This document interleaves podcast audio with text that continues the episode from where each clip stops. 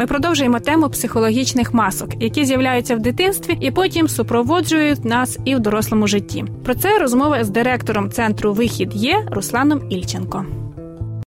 Статус мама.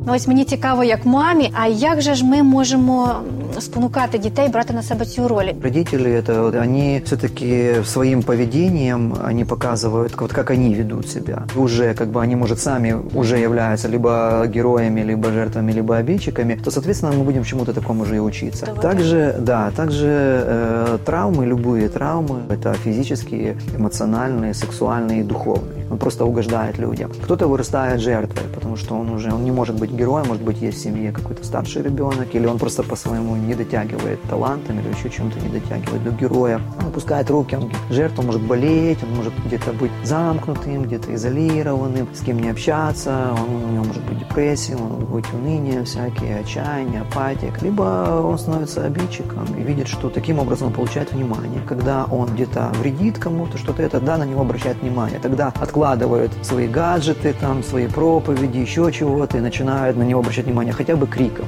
И то ему это нормально. Ну, такого очень много сейчас. Почему я говорю? Потому что это называется депривация, вот, отвержение, решение. Это не столько как насилие, как там бьют, там такого сейчас может меньше уже, а вот а депривация очень. І я ось зараз, слухаючи вас, наприклад, аналізую, так само наші глядачі, що це можна зробити? Як допомогти дитині?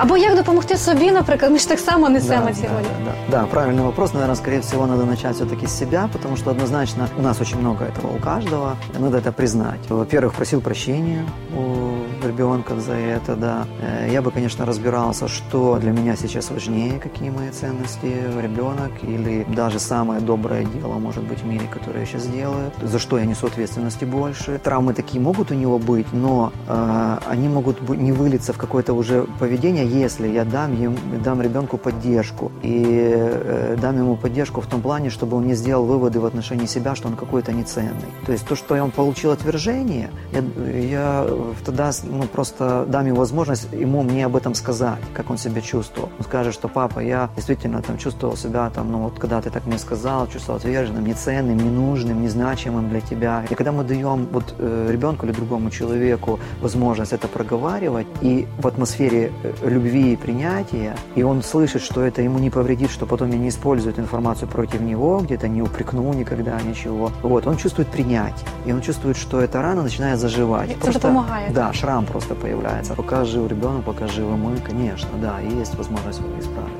Слава Богу, будемо старатися. Дякуємо вам.